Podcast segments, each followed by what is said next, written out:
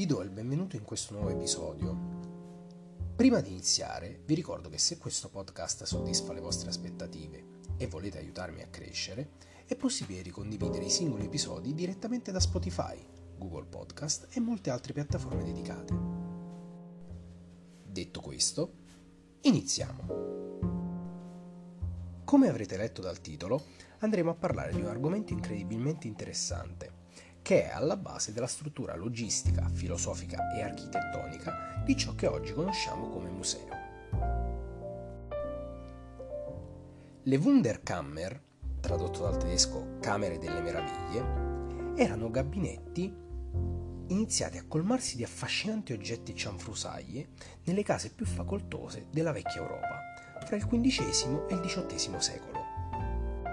In quel periodo vi fu un vero e proprio boom dell'interesse naturalistico, meccanico, esoterico e criptozoologico, complici le varie correnti illuministe e naturaliste in forte ascesa.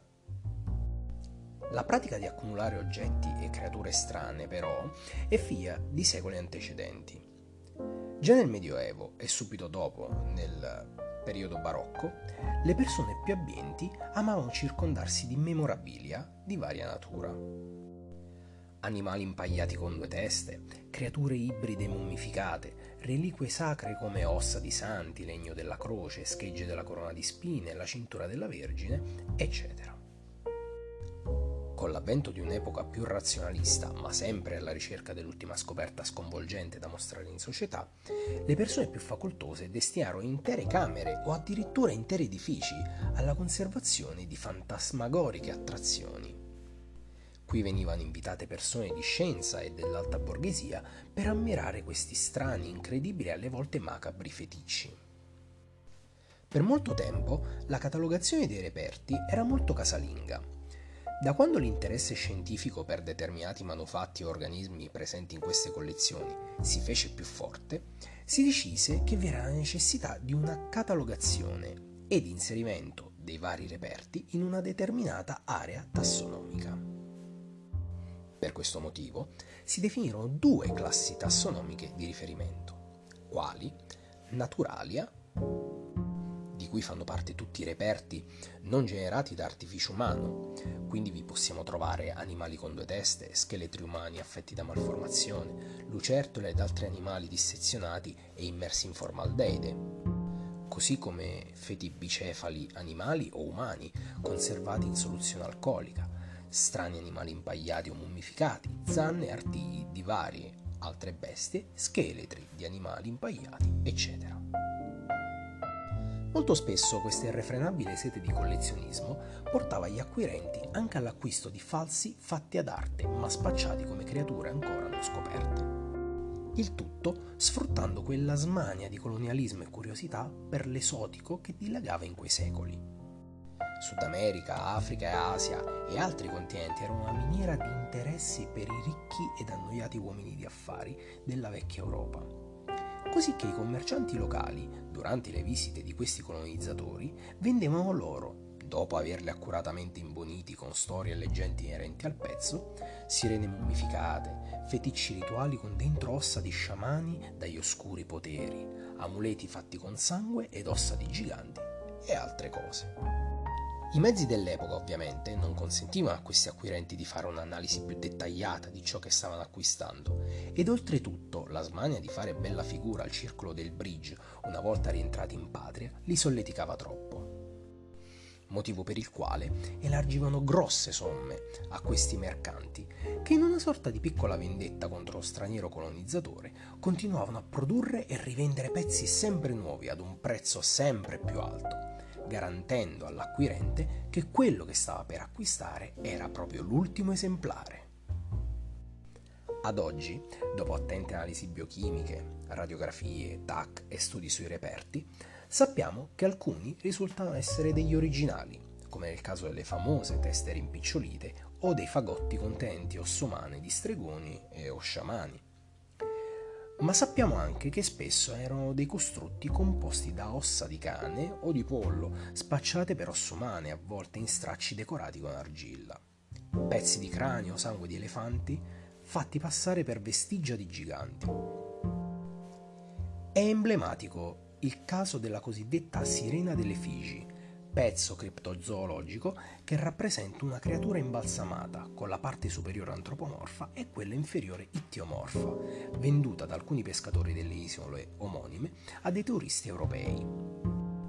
Rivelatasi poi un collage di scheletri di scimmia e pesci ossei, la quale per anni ha fatto sognare intere generazioni di naturalisti.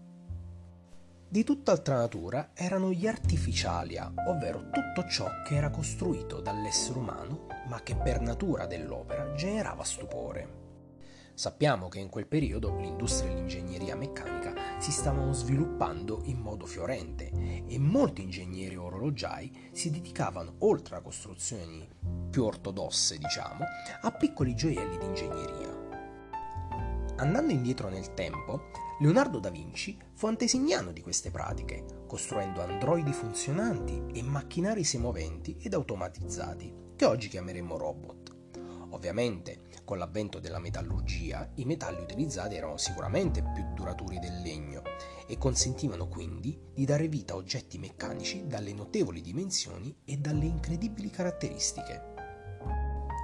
In questo periodo vengono creati robot scriventi e in grado di disegnare paesaggi e scene preimpostate, fontane dai getti meccanizzati che improvvisavano giochi d'acqua, animali robot di abbellimento nei giardini e anche figure religiose che rispondevano a determinate domande con il movimento del corpo, aprendo e chiudendo gli occhi, chinando il capo, eccetera. Di questa tipologia fanno parte anche le famose cere anatomiche e tutte quelle riproduzioni del corpo umano utili agli studenti in medicina di quell'epoca, ma anche le note uova Fabergé, diorami in movimento, oggetti di uso comune dalle forme bizzarre, statue, maschere tribali e altro. Queste opere dell'ingegno umano erano molto richieste e a differenza delle naturalia erano più difficili da produrre, in quanto i costi di produzione, appunto, erano alti e il risultato, oltre a essere estetico, doveva alle volte risultare anche funzionale.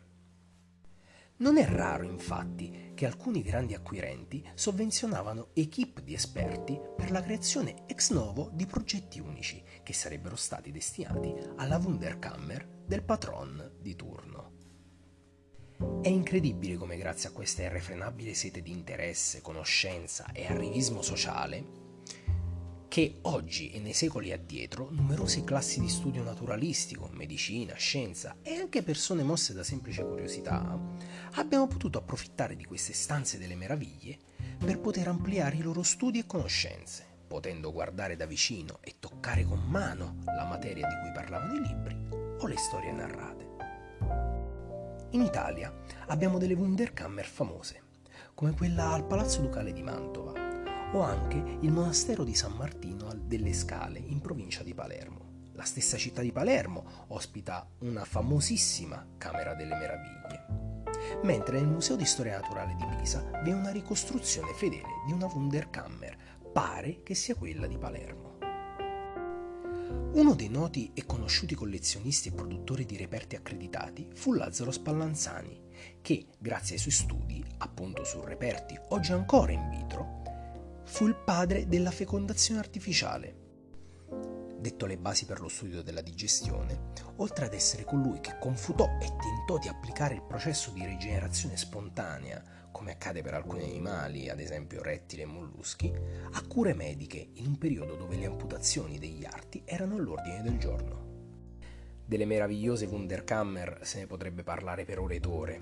Tanti sono i fantastici oggetti che contenevano, macabri, grotteschi e anche comici. Ma ne parleremo in una prossima puntata. Intanto spero che questa vi sia piaciuta e che vi abbia suscitato interesse per un'epoca controversa e a noi non troppo distante. Vi ricordo inoltre che bisogna sempre interessarsi ciò che ci circonda, ma sempre seguendo la coda della volpe, così da non perdersi nel bosco delle incertezze e rischiare di cadere nella tana del bianconiglio. Detto questo, come sempre vi do un caloroso saluto e alla prossima.